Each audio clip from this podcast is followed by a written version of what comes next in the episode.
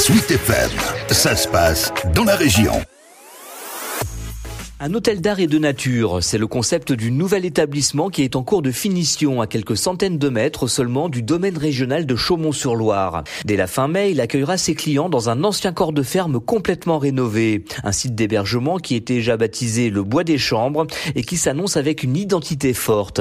Chantal Colleux-Dumont est la directrice du domaine de Chaumont il va régner l'esprit de Chaumont-sur-Loire, c'est-à-dire une certaine exigence euh, du raffinement, de la simplicité, de l'authenticité. C'est un lieu dont on a besoin pour accueillir nos visiteurs qui avaient parfois du mal à se loger euh, dans la région et qui sont de plus en plus nombreux. Encore fallait-il imaginer un lieu en adéquation avec l'esprit de Chaumont. Pour cela, le domaine a fait appel à l'architecte parisien Loïc Julienne, concepteur avec Patrick Bouchin du musée maritime de La Rochelle ou encore du lieu unique à Nantes. On a appelé ce projet une chambre au jardin, dans l'idée que les gens venant de dormir ici dormiraient presque dans un jardin. Et on a poussé même euh, jusqu'au bout en installant certaines cabanes dans lesquelles on va pouvoir euh, juste trouver son lit, comme dans une tente dans le jardin. Et donc euh, voilà, c'était un peu le fil directeur de toute notre action ici. C'est donc de cet hôtel peu commun que Pascal Garnier s'apprête à prendre la direction. C'est un, lieu complètement fou en fait. C'est vraiment Chaumont en hôtellerie. Et dans l'assiette aussi, car s'il existe déjà un restaurant au sein du domaine, un autre ouvrira ses portes simultanément.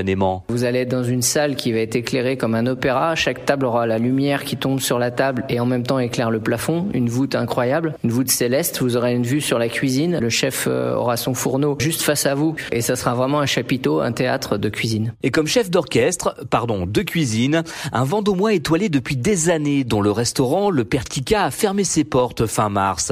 Il s'agit de Guillaume Foucault.